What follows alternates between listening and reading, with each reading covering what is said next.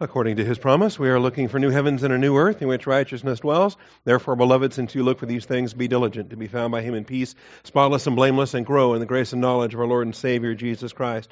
Our growth comes through the scriptures. Once again, this morning, we are in the book of Isaiah, Isaiah 58. Isaiah 58.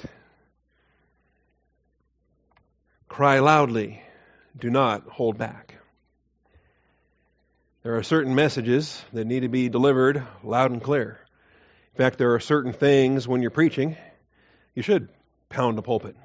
you should preach it loud and clear.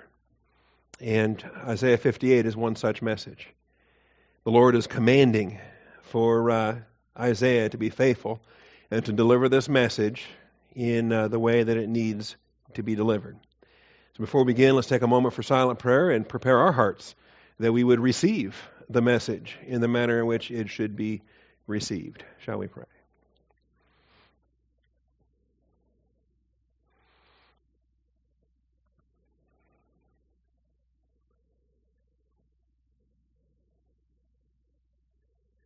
Most gracious Heavenly Father, we thank you for the truth of your word and the blessing that is ours to assemble together, to receive instruction, to study, to show ourselves approved. We do thank you for our Lord and our Savior Jesus Christ. And in this Christmas season, we are mindful of uh, the virgin birth. We are mindful of the babe in the manger. But we're mindful most of all that the babe in the manger grew up and the man went to the cross that we might have eternal life. I pray that we might be imitators of that man, Father, as we're molded into his image, as we are predestined to be conformed to the image of your beloved Son. Father, I pray that we would be humble before a rebuke, before the message of your truth that is just as rebuking today as it ever was. Father, for those who attempt to be phony in their walk. You, you are the God of truth, and you see through every bit of phoniness. And I pray that we would be humble before you as we learn these truths. I thank you in Jesus Christ's name. Amen. There are certain messages in Scripture that should be shouted. And uh, we start in the first five verses here of Isaiah 58. Uh, hip- hypocritical religiosity is rejected by the God of truth. God is spirit, he must be worshiped in spirit and in truth. And hypocritical religiosity defies that. Hypocritical religiosity is the, the same process and, and uh, rebellion that has been in place ever since uh, Cain brought his vegetables, and even before that, when Adam and Eve covered themselves with the fig leaves. It is hypocritical religiosity, and the God of truth rejects every bit of it. So let's look at the first five verses here of this chapter. We have, uh, there's only 14 verses to cover this morning, so uh, maybe it'll go pretty quickly, and I'll cut you guys loose early today. What do you think? Maybe it'll take me 12 weeks to teach this chapter. We'll see what the Lord has for us. But cry loudly and do not hold back. Raise your voice like a trumpet and declare to my people their transgression and to the house of Jacob their sins. They can't be bothered to confess it themselves, so Yahweh himself will declare it to them with a trumpet fanfare. Yet they seek me day by day and delight to know my ways as a nation that has done righteousness and has not forsaken the ordinance of their God. They ask me for just decisions. They delight in the nearness of God. So you understand, they're happy for the nearness, but it's not real to them. Why have we fasted and you do not see? Why have we humbled ourselves and you do not notice? You feel like your religion's getting you nowhere? There's a reason for that. Um, Behold, on the day of your fast, you find your desire and drive hard all your workers. Behold, you fast for contention and strife, and to strike with a wicked fist. You do not fast like you do today to make your voice heard on high. Is it a fast like this which I choose? A day for a man to humble himself? Is it for bowing one's head like a reed and for spreading out sackcloth and ashes as a bed? Will you call this a fast, even an acceptable day to the Lord? That's the rhetorical question that he brings to a, a, close there in verse 5. He then answers it himself. In verses 6 and following, is this not the fast which I choose? To loosen the bonds of wickedness, to undo the bands of the yoke, to let the oppressed go free, to break every yoke. And that carries us into the next section. I'll get to that here in a moment. But there's a purpose for the Sabbath. The purpose is rest. The purpose is freedom. The purpose is enjoying what God does on our behalf and celebrating what God does on our behalf, not the hypocritical religiosity that they had turned the Sabbath into. They had used Sabbath uh, uh, adherence as a weapon. They had weaponized Sabbath adherence. And uh, in fact, the Pharisees, by the time, of course, this is long before the Pharisees, but this prophetically addresses what the Pharisees are going to be doing during the life of Christ, during his earthly ministry, where they had weaponized Torah to beat people up over the head with it. Not what it was designed to do.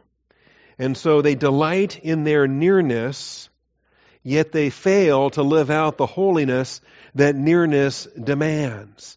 There's a certain pride that comes about by being in proximity with glory. Uh, not because you have glory, but the God of glory is your God.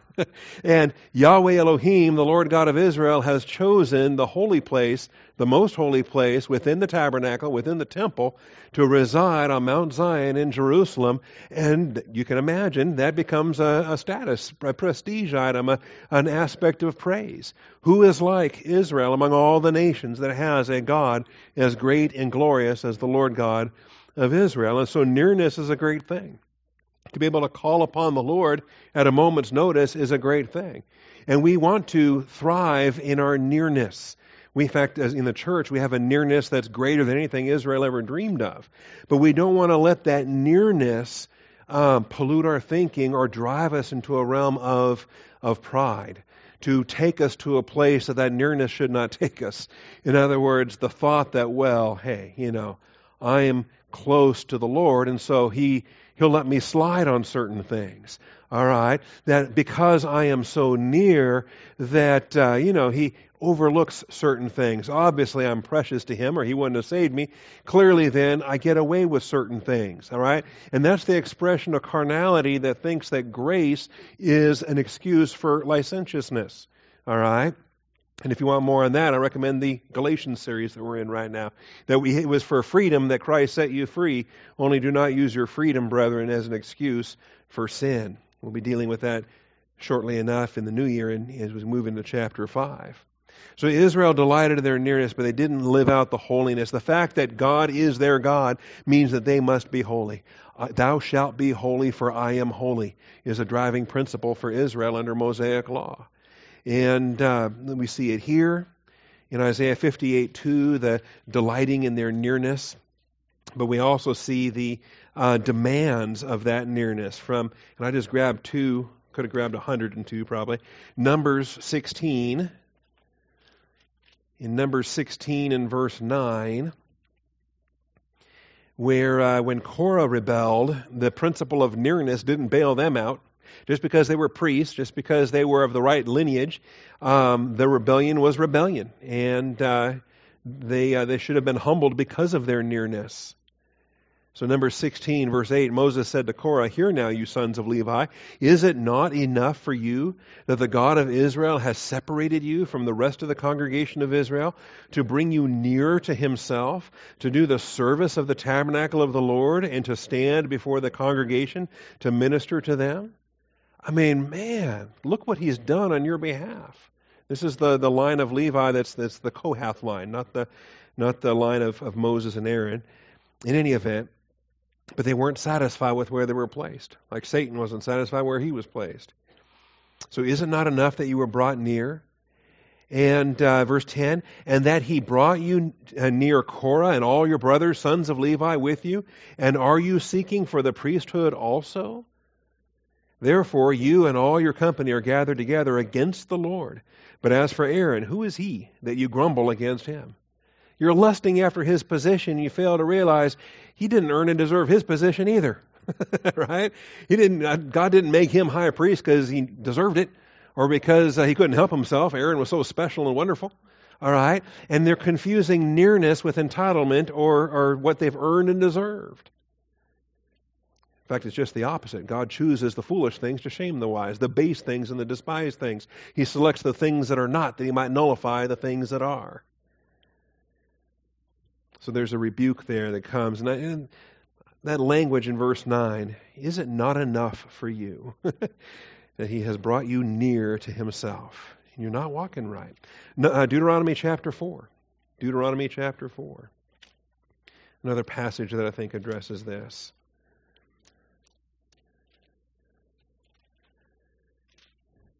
Verses 7 through 9. What great nation is there that has a God so near to it as is the Lord our God whenever we call upon him? Absolutely unique in proximity to the Lord God of the universe is the nation of Israel. Yet, look at how they acted. What great nation is there that has statutes and judgments as righteous as this whole law, which I am setting before you today? Only give heed to yourself and keep your soul diligently so that you do not forget the things which your eyes have seen, and they do not depart from your heart all the days of your life, but make them known to your sons and your grandsons. Understand that proximity is a great blessing, but it's also a strict accountability. You imagine that uh, when, it, when it comes time for the hand of discipline, you might appreciate a God that's a little bit more distant, a God that maybe has to reach a little bit further to quite get to you. All right? Metaphorically, of course, he's omnipresent. But you understand what I'm saying? Proximity is a two edged sword. In the nearness of his blessing is also the nearness of his discipline. Judgment begins with the house of the Lord. And that principle is there. And so when you start banking on nearness, you start banking on a positional truth when your experiential truth is not doesn't correspond to it, what are you doing? What is the reality of that? See, uh, the Jewish people in Jesus' day thought they could be just so boastful being sons of Abraham. And Jesus says, I'm not impressed. God's not impressed. He can make he can turn these stones into sons of Abraham. Don't think that your your race matters or your uh, uh, we would say today uh, the church you attend, your church membership. Don't confuse positional reality with experiential reality. How are you now walking in that proximity? You see, phony expressions don't produce anything eternal. Phony demonstrations of piety produce nothing eternal. In fact, the, the, the, transitory boost that you get in a phony expression of piety is all you're going to get. It's like a drug, and the, sh- and the high gets shorter and shorter every time. Phony demonstrations of piety produce nothing eternal. And you can see the frustration in this here in verses 4 and 5. And, and you'll note uh, even the uselessness of it in backing up to verse 3. You know, why have we fasted and you do not see? Kind of seems, God, we're, we're pretty religious here today and you're not answering our prayers fast enough. You know, we're fasting, we've given up food, we've given up tasty things, and, and uh, we're not seeing the return on our investment here. We're not, you know, We've been religious. Why aren't you doing good stuff to us? All right? It's part of those elemental things of the world that we got to do away with. And he says, You fast for contention and strife. You're busy out fasting one another. I can go for seven days. I can go for 14 days. I can go for, uh, I went 13 days once uh, on a military deployment without a single hot meal. You know, and what do you, you, why do you keep track of these things? What does it count for anyway? I can Jesus fasted for 40 days. Let's top that. And and does that count for anything? Okay. That's coming from the guy that counts all his sermons. Does that count for anything? Not on a legalism basis, of course not. All right. But you fast for contention and strife. Now, if I go down to the next conference and start beating up other pastors that don't have 5,000 messages under their belt, what am I doing? I'm, I'm doing this verse. See, I'm doing this verse. All right. So you strike. You fast for contention and strife. You strike with a wicked fist. You use your religiosity to beat somebody else up because they're not as religious as you. Well, what's wrong with you? Don't you love Jesus? All right. You do not fast like you do today to make your voice heard on high. So, you know, what are you doing? What kind of fast is this? Is this a fast that I chose, or did you pick this out for yourself? Did I tell you to fast? You know, it may be if the king calls a fast, if the high priest calls a fast, if God through his agent say, we need a season of prayer and fasting, let's get serious about this, then it's coming as a, as a facet of obedience from God ordering his people to do this, as opposed to just people getting it in their own ideas saying, hey, I want to impress God today with how holy I am, and, uh, and then demand that he gives me good stuff because I'm, I'm very religious today. And here's what I'm going to give up for 40 days of Lent. You know, you wonder where some of these things came from. We get over to Jesus preaching on this in Matthew chapter 6, and I said it last week. How many parallels were there in chapter 57 with the, um, with the Sermon on the Mount, right? In Matthew 5, Matthew 6, Matthew 7, and so many parallels. We saw it a week ago in chapter 57. We're seeing more today in chapter 58, and I believe next week we'll see more in, in chapter 59. And, and, you start to wonder how much of Isaiah was had Jesus memorized uh, before he went in and began preaching there in the uh, Sermon on the Mount. But here he addresses these phony fasters, right? Phony. Bunch of phonies, okay? Hypocritical religiosity. Beware of practicing your righteousness before men to be noticed by them. You go into church just to check out the latest fashions or just to compare yourself to the next guy or to what are you doing? Practicing your righteousness before men. I want to show everybody how religious I am, what a nice suit I wear, how my, my pretty wife or my well behaved children or whatever else. And I'm, I'm here to show off and uh, outcompete the others. All right. She is pretty. Otherwise, notice though, practicing your righteousness before men Otherwise, you have no reward with your Father who's in heaven. If that's your motivation, it's wood, hand, stubble at the judgment seat of Christ. There is no reward from heaven. When you give to the poor, do not sound a trumpet before you as the hypocrites do in the synagogues and the streets so that they may be honored by men. All right? If you're back there at the grace box, be, be quiet about it. That's private. That's between you and the Lord. Don't blow a trumpet and shout and say, hey, everybody, watch me. You know, look at these wads of bills I'm shoving in this box here, right? Complaining, man, this box is too small. Can we get a bigger box here? I'm so holy. All right. It says, if, if that's why you're doing it, that's all the reward you're getting. When in the last phrase of verse 2 here, Matthew 6 2, truly I say to you, they have their reward in full. It's an accountant term. That's, they've been receipted. Okay, like a CPA that demands receipts. They have a receipt of all the reward they're ever going to get. Is the G wow whiz factor of the people that go, ooh, what a holy guy. Okay? And that moment of ooh is all the reward they're going to get. Because there is nothing waiting for them in eternity. We should be laying up treasure in eternity. Our Father sees in secret, He repays if people down here on earth don't notice or notice or whatever else, that's, that's beside the point. When you give to the poor, do not let your left hand know what your right hand is doing. That's how sneaky you ought to be.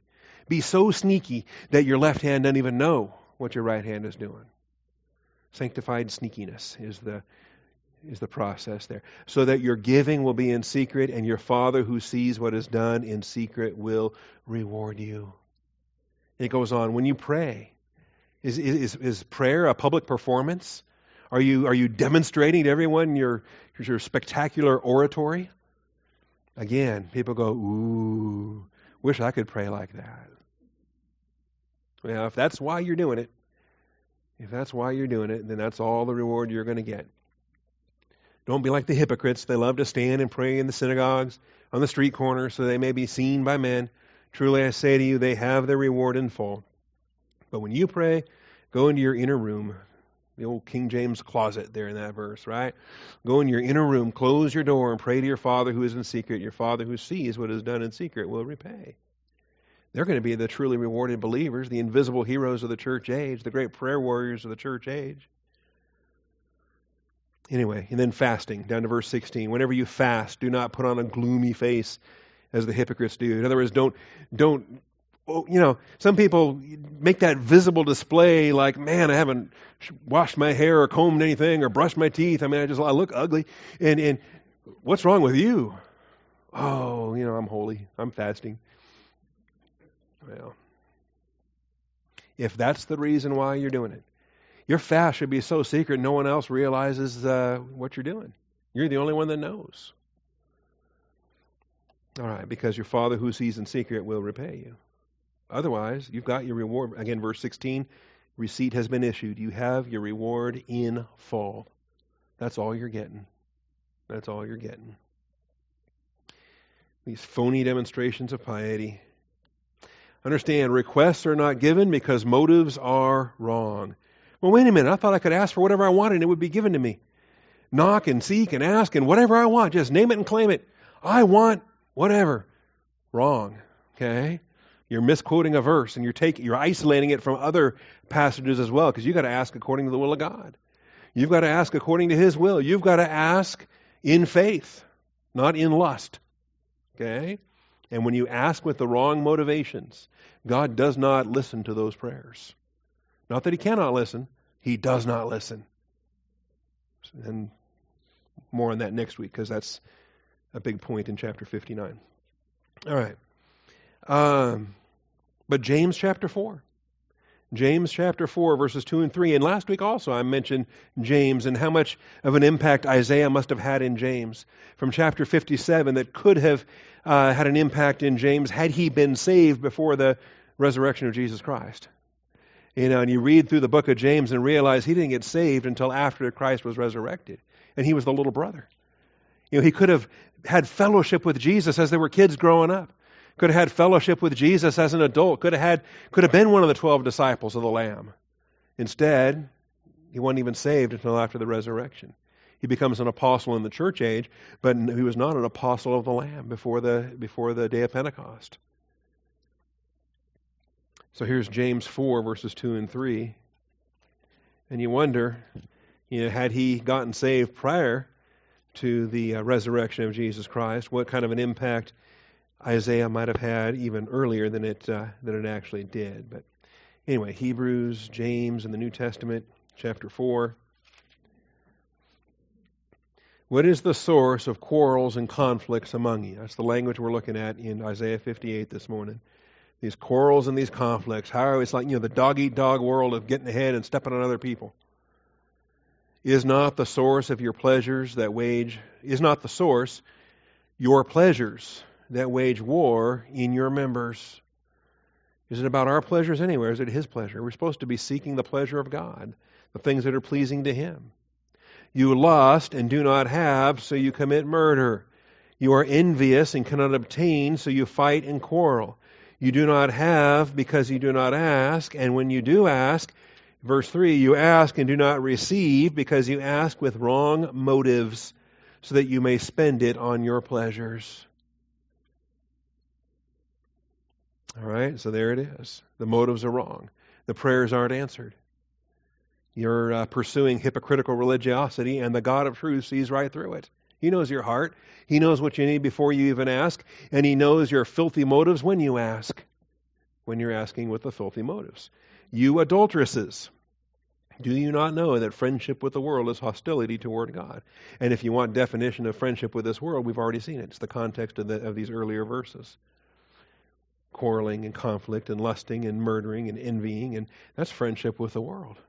You're just acting like the cosmos at that point. All right, requests are not given because motives are wrong. You say, "Well, I've I've been to church. I've been to church ten times already this year. Doesn't God owe me? You know, you know how much money I gave to the church. Doesn't God owe me? Kind of a thing. You know, it's that sense of entitlement. That's the uh, I can never tell that story. Well, I tell Ralph's story. I can't tell my own story, but Ralph Braun tells the story of a, of a man that was very uh, wealthy and had contributed a lot to the church, and he threatened Ralph with it about, well, I'm going to leave. And Ralph said, well, leave, and well, I'm gonna, you're going to miss me. You need my money. Do you know how much I give? And Ralph said, I don't, but my treasurer does, and you're going to get that refunded. And sure enough, he ordered his deacon treasurer to refund every dime that man had given that calendar year. So we don't want it.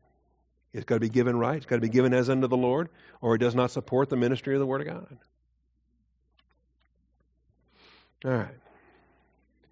Yeah, I love that story, and it's not my own, but I, will tell it. Um, there's more, but I, I'll move on. All right. Isaiah, back to Isaiah 58. love the other story he tells about the madam from the biggest whorehouse in Ketchikan, Alaska. That also is a giving story related to, uh, but I'll let Ralph tell that next time he's down here. All right. Verse 6. We'll move on to the second part of this chapter here, verses 6 through 12. See, this pure and undefiled religion, it is the outward expression of a transformed heart. Pure and undefiled religion is the outward expression of a transformed heart. I don't normally like to use the word religion, but when the Bible uses it, I have to uh, conform. And the Bible does speak of pure and undefiled religion. All right? Not as the world speaks of it, but as God prescribes it. It is the outward expression of a transformed heart. It's not doing something phony to try to prove something unreal and try to earn something from God, but it is recognizing by grace what I have not earned, what He has freely given me, and what I want to express in appreciation. That's pure and undefiled religion. Notice, is this not the fast which I choose? To loosen the bonds of wickedness, to undo the bands of the yoke, and to let the oppressed go free, to break every yoke as Jesus said, you will know the truth, the truth will set you free. Is it not to divide your bread with the hungry, to bring the homeless poor into the house? You know, instead of fasting, you should be feasting. Let's celebrate with these guys. Let's share the abundant blessings of what God has provided. When you see the naked, cover them. And not to hide yourself from your own flesh. What are you really doing? You're doing a sackcloth routine to impress people? Instead of, how about instead of dressing yourself with sackcloth, you dress that homeless person with what he needs? And so, uh, again, is, is it not to divide your bread with the hungry? To, to bring the homeless poor into the house? Let's feast with them. That's better than fasting. And then when you see the naked, to cover them, not to hide yourself from your own flesh. Then your light will break out like the dawn, and your recovery will speedily spring forth. You know what happens when the blood of Jesus Christ continually keeps on cleansing us from all sin? The blessing and benefit we have for walking in the light and serving others. Your righteousness will go before you. The glory of the Lord will be your rear guard.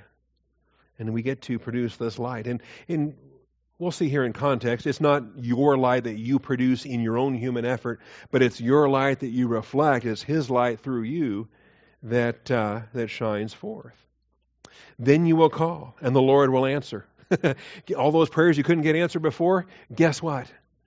They're coming now faster than anything, left and right, and it's amazing how fast prayers get answered around here. Okay, how faithful the Lord is in that, because the attitude is where it needs to be. So uh, you will call and the Lord will answer. You will cry and he will say, Here I am. And you remove the yoke, if you remove the yoke from your midst, the pointing of the finger and the speaking of wickedness. Do you realize what a yoke sin is? What a yoke legalism is? What a yoke the phony hypocritical religiosity is? You know, these legalists that think they can out legalize everybody else, they're the biggest slaves out there. Get rid of that. Remove that yoke from your midst. Quit pointing fingers at people, right? Looking down your long, snooty nose. If you give yourself to the hungry and satisfy the desire, oh, look, you got to give yourself. I mean, I'm okay giving some some food. I can't eat all of it, but you know, if I if I give some food, uh, but I've got to give myself. That's what Paul talked about to the, the Corinthians and talking to the Corinthians about the Philippians that they gave of themselves first to the Lord. And then they were pleased to give of their poverty. Their poverty abounded to supporting the saints in Jerusalem. But first they gave of themselves. Same language that we see here. Give yourself to the hungry and satisfy the desire of the afflicted. Then your light will rise in darkness and your gloom will become like midday. You know, chances are good that uh, it's not just physical needs. It's not just hunger and clothing and money and what earthly stuff. There's a there's a broken soul here that needs truth, and you've got the truth. And the Lord will continually guide you and satisfy your desire in scorched places. Notice you will never, you know, when you give, His grace is sufficient. His grace is abundant. You're never shorted. You're never cheated. The Lord will continually guide you and satisfy your desire in scorched places and give strength to your bones. And you will be like a watered garden and like a spring of water whose waters do not fail. What I think keeps most Christians from giving of themselves is because they're thinking of themselves. And so they don't give of themselves in thinking of others and serving others and sacrificial love. They say, well, you know, I'd like to, but I just bought a field. I just bought an ox. I got to try this out. I'll follow you, Lord, but man, I just, I just got married. I got to go take care of, of, of the wife. There's always excuses for why these quasi non disciples claim they'll be a disciple tomorrow. I'll follow you, Lord, but first I got to do this. And the same excuses as far as why they won't love their neighbor, why they won't give of themselves to another. Why would the, the nearest kinsman redeemer not redeem Ruth? He said, he said out loud, okay? He said, I, I got to look after my own inheritance. I got my own son. I got to I got to take care of my own my own deal first. He says, I can't take on Ruth and, and, and have a baby with her and support another generation. And, and that near kinsman said, No thanks. Right? What an idiot. he could have been married to Ruth. And so Boaz, the second closest kinsman, not the idiot, said, Yeah, I'm doing that. I'm sign me up. I'm going to redeem Ruth, and this is and, and this is the line of Christ. What a what a blessing. So if you think that well, you know, it says if you reap sparing, sow sparingly, you will reap sparingly. If you sow bountifully, you will reap bountifully. This, this whole chapter, the whole doctrine here is unfolded in 2 Corinthians chapter 9. All right? So you can go get those messages off the website. But the Lord will continually guide you and satisfy your desire in scorched places and give strength to your bones. You will be like a watered garden, like a spring of water whose waters do not fail. Those from among you will rebuild the ancient ruins. You will rise up the old the age old foundations, raise up the age old foundations. You will be called the repairer of the breach, the restorer of the streets in which to dwell. Oh, there's some deep stuff in this. I, I wonder. Some of this is is some of the um, I think some of the accolades that will be bestowed upon Old Testament saints upon Jewish believers uh, as far as what when when we're handing out those rewards with Jesus Christ at the first resurrection judgment. It's going to be these heroes that are going to be receiving this uh, this order, this uh, this reward called repairer of the breach. Can you imagine? And they get to put that on their business card for all eternity. They get to that's going to be uh, that's going to be on their uniform. They're going to have that rank, restorer of the streets in which to dwell. Yeah, there we have it. Letting our light shine is not to spotlight ourselves for our own glory, but shining the Father's light for His glory. Again, Sermon on the Mount, Jesus Christ impacted through the message of Isaiah, and we have a reflection of Isaiah 58 in the Sermon on the Mount, Matthew chapter 5. It doesn't say, let your light shine because it's yours and you're so awesome. Okay? To Bob be the glory, great things He has done. No, to God be the glory, great things he has done. Let your light so shine that they glorify your Father who is in heaven. Matthew 5:16. Let your light shine before men in such a way that they may see your good works, but see it's not your good works, it's the Father working in and through you. And glorify your Father who is in heaven. If your light shines in such a way, they will see that it's the Father working through you. And that gives the glory to the Father. All right, so Isaiah 58 and Matthew 5:16. What a principle. You understand, a true disciple receives the word implanted, becomes a doer of the word, and serves everyone but himself. A true disciple receives the word implanted. That's James 1 21. Okay, with humility, receive the word implanted that's able to save your soul. A true disciple receives the word implanted, becomes a doer of the word, and serves everyone but himself. James 1, 21, 22, and 27. 1 John 3, 16 through 18. See, why did, uh, why did Jesus come to do the will of the Father? 1 John 3, 16 through 18. Galatians 6.10. Galatians 6.10. Are we serving ourselves or are we serving others? Who did Jesus serve when he went to the cross? He wasn't serving himself. He was on the cross not because he needed it. He was on the cross because we needed it. He wasn't there serving himself. He was serving us. All of this is a synthesis from Isaiah 58. And man, think of if James would have known this, would have been regenerate to truly appreciate this doctrine before his brother was crucified and resurrected. The fellowship they could have had. James 1:21 says therefore putting aside all filthiness and all that remains of wickedness in humility receive the word implanted which is able to save your souls. If you're not humble, you're not teachable. That's why we start with silent prayer at the beginning of every Bible class. Lord, teach me, speak to me, humble me. If there's a rebuke in this, I need to hear it, Father. Let me hear it. Let me receive it. Let me receive it implanted. And the deeper it goes, the more it hurts, but the more I need it. And prove yourselves doers of the word and not merely hearers who delude themselves. It's self delusional. These hypocrites are self delusional. They got all this fasting going on, all this other stuff, and it's phony but they're self delusional to think it counts for something. They're a hearer, but not a doer of the Word of God. Down to verse 27. Pure and undefiled religion in the sight of our God and Father is this to visit orphans and widows in their distress, to keep oneself unstained by the world. A doer of the word that's serving others doing so for the right reasons, for the glory of Jesus Christ, letting the light shine through you. It's not legalism, it's not human good, it's not do gooderism. All right? But with the right motivation, it is glorifying to Jesus Christ and pleasing to God the Father. 1 John 3 16 through 18. And this is love. We know love by this, that he laid down his life for us that's the prototype, that's the pattern. We are imitators. We ought to lay down our lives for the brethren.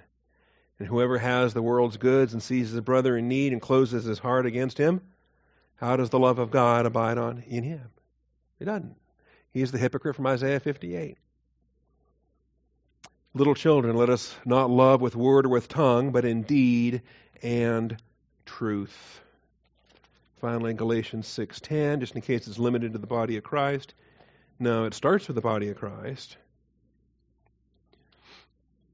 We do prioritize. We do have a starting point. We do have an especially, but it's not limited to the especially. It's not limited to the starting point. It says, so then, while we have opportunity, that's key. If you don't have opportunity, don't worry about it. But if you do have opportunity, ask yourself, is this my assignment? while we have opportunity, let us do good to all people. That's everybody, right? Lottie dottie, everybody. As my drill sergeant used to say. And especially to those who are of the household of the faith. Notice we do prioritize. It starts here, it starts with us. We take care of one another in the body of Christ, particularly in the flock of Austin Bible Church. So, Austin Bible Church, the larger body of Christ beyond Austin Bible Church, but then humanity on planet Earth. A true disciple receives the word implanted, becomes a doer of the word, and serves everyone but himself. And then, of course, eschatologically, this is the standard judgment of the sheep and goat judgment. Ever do your eschatological studies, your prophecy studies on the judgments, resurrections, and judgments? Then you've probably covered the sheep and goat judgment. Matthew 25. After God takes Israel into their wilderness judgment, remember, it starts with the Jews. Judgment begins with the house of the Lord. He gathers all of Israel in the wilderness and he purifies them. He sends the unbelievers to hell and he brings the believing Jews into the millennial kingdom of Jesus Christ.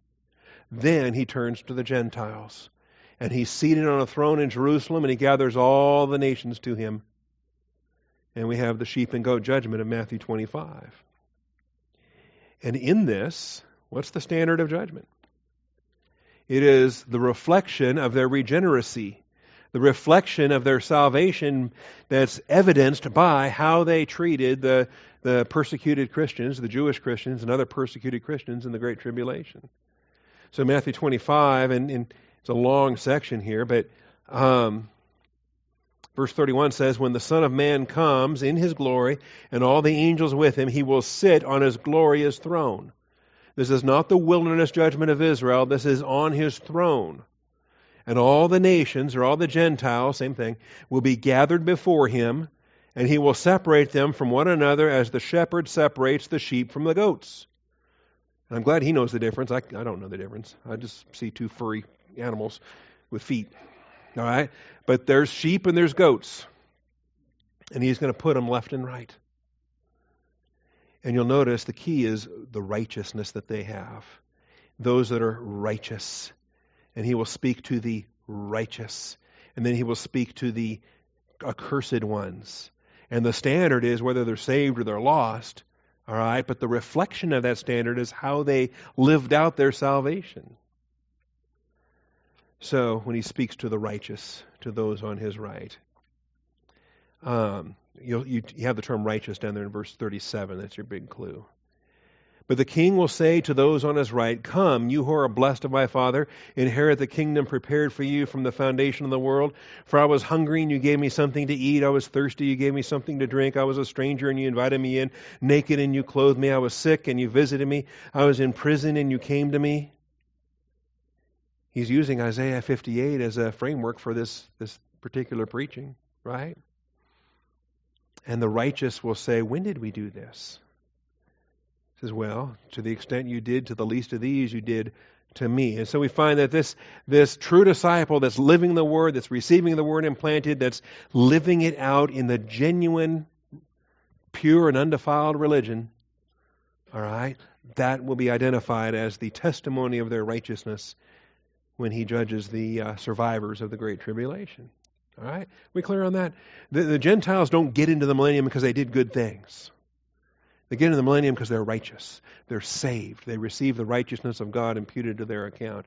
That's simply reflected in how they treated the uh, persecuted Christians, the persecuted Jewish believers in uh, in the tribulation. When Antichrist is trying to exterminate them, these believing Gentiles blessed them, and they did so as an outworking of their faith. All right, well, I could spend a lot of time on that too. Um, but we have the conclusion to this chapter.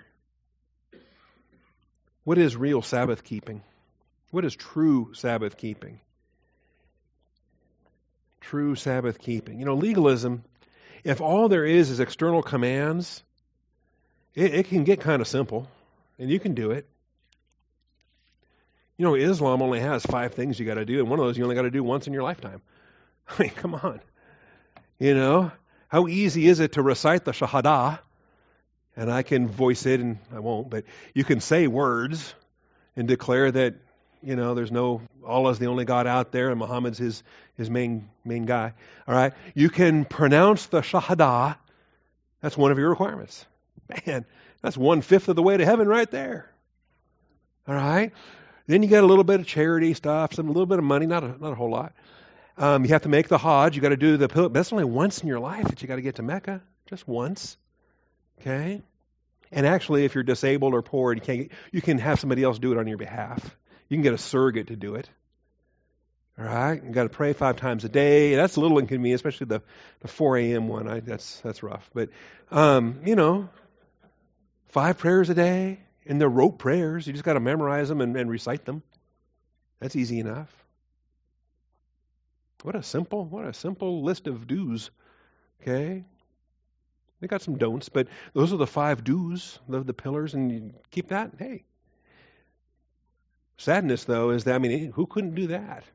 Anyone could do that. Even though if they do all that, they're still not guaranteed a place in heaven. That's, that's again, it's the, the tragic part of if your good deeds outweigh your bad deeds and you got these angels on your shoulder tracking that stuff down. But if, if, if you're following a system of legalism, a phony can do quite well. He can thrive. He can do better than someone that really believes the stuff. just an external adherence to, to, to doing stuff. But what is true Sabbath keeping? Because I tell you, the Pharisees kept it legalistically, but they broke it every week. You can keep it without fail and, and fail to ever keep it. Right? Man, write that one down too. All right, Isaiah 58. If, if, because of the Sabbath, you turn your foot from doing your own pleasure on my holy day. All right, what, what, what, where are your feet taking you? What direction are you pointing? What are you doing? Are you doing your thing or are you doing God's thing? What's the purpose for the Sabbath? Is it your day off? Is it God's day? If because of the Sabbath you turn your foot from doing your own pleasure on my holy day and call the Sabbath a delight, and the holy day of the Lord honorable, and honor it, desisting from your own ways, from seeking your own pleasure, from speaking your own words. Now that's a that's a great big if at the beginning with a lot of clauses that follow after it, but that's the whole point of what is the Sabbath. Is it about us? Do we bemoan Sunday? Oh my goodness. Man, I got to put a suit and tie on today. You know what a drag that is? But it's only one day. Come on. We were talking this morning about how in the 1950s there were men were wearing suits seven days a week, going to ball games in a suit and tie. You seen those pictures? Billy Graham and, and George Beverly Shea, and this was on Facebook the other day, and they're they're trimming the Christmas tree in suits and ties. Man, glad I wasn't alive in the 50s. But do you begrudge Sunday? Do you begrudge a day that you don't uh, produce income? A day that you're not pursuing mammon? A day that you're not serving yourself? A day, one day a week Okay? And that's an Old Testament principle. How about today? Every day is our Sabbath today. What do we begrudge today in the church age? But notice, again, is it my pleasure or God's pleasure? Did I come to church this morning because I'm getting something out of it? Or did I come here to glorify Jesus Christ and bring pleasure to my Father? Is it His pleasure? Am I calling today a holy day, a delight? Or is it just lost time? Man. I mean, for the unbeliever, Sunday's a great day to catch up to what they didn't get done on Saturday. Okay? What is it about this day? All right, honor it, desisting from your own ways, from seeking your own pleasure, and speaking your own word. Then you will take delight in the Lord. Now, again, I'm preaching this, and I'm kind of mixing my metaphor. I apologize for that. Because I'm preaching a passage that applies to Israel and how they observe their Sabbath which is strictly speaking not Sunday in the church, okay? So I'm, I am kind of mixing that illustration up a little bit. But the principle is still there. What are we doing and why are we doing it? If we're doing it for the right reasons, then the Father is well pleased. If we're doing it for the wrong reasons, we're, we're wasting our time. Why are we even doing it? So then you will take delight in the Lord. And I will make you ride on the heights of the earth, and I will feed you with the heritage of Jacob your father, for the mouth of the Lord has spoken. This is again eschatological reward for the faithful overcomers in Israel's stewardship for the Jewish rewarded believers in the Old Testament. All right? Are you honoring it for the right reasons? There's reward. There is reward. Sabbath was made for man and not man for the Sabbath. We should identify with the Sabbath's purpose and operate accordingly. And Jesus kept nailing the Pharisees on this again and again and again and again. I like Mark 2, one of the rare places where I thought Mark put it better than Matthew or Luke. Mark 2, verses 23 through 28.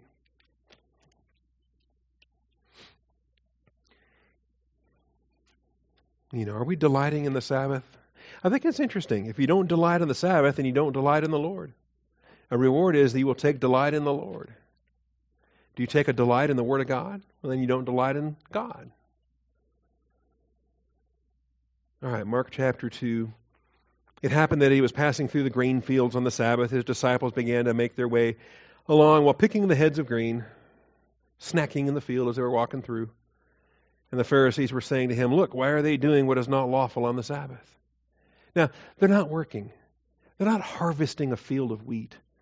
They're not bringing in income. They're not working. They're just walking through the field and grazing along like I used to do as a kid. You know, we, we'd come in for dinner and we, we had to fend for ourselves, and I, we learned about berries and licorice and other things out there in the wild. All right. And occasionally, Mom would have lunch for us, but she would she would fix the sandwich and leave it on a plate on the back porch because we weren't coming back in the house, not till dinner. And he said to them, Have you never read what David did when he was in need and he and his companions became hungry? He entered the house of God.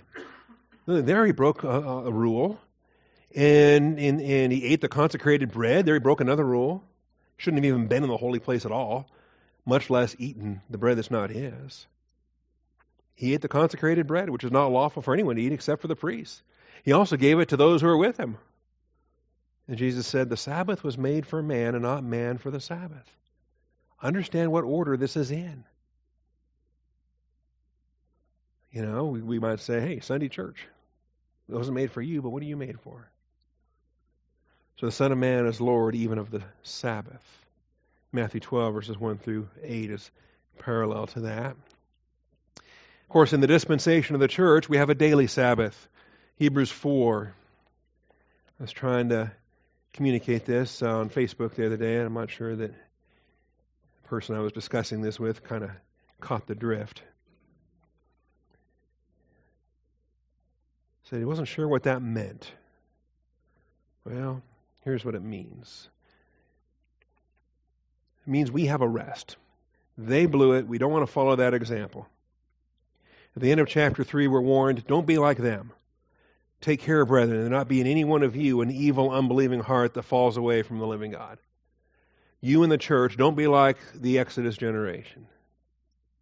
And don't be hardened. And the, the issue is unbelief. Verse 19 of chapter 3. We see that they were not able to enter because of unbelief. They were still redeemed. No, none of them went back to Egypt. Every last one of them was a redeemed person from Egypt. But they were walking in unbelief. That's the point. You and I are redeemed people. We better not be walking in unbelief. So let us fear. That's how chapter 4 begins. While a promise remains of entering his rest. We are, we're going to enter into a land flowing with milk and honey, but we in the church enter into a spiritual rest that is the inner peace, the happiness of the rest God provides for the royal family of God in the church age. And not fall short of it. Not fall short of it. It means we've got to unite the Word of God with faith. We have to not walk, we have to be believing, not unbelieving. And so in verse 3, we who have believed enter that rest, just as he has said. Not we who are regenerate, but we regenerate ones, a redeemed people who are still operating on a faith basis. We walk by faith. And when you walk by faith, you enter into God's rest. For he has said somewhere concerning the seventh day, but now it remains for us. So, somewhere, okay? If you ever get rusty on your Bible references, use that, okay? The author of Hebrews couldn't cite the verse, but he said somewhere it says something about a chicken, okay? Or somewhere it says something about a Sabbath rest.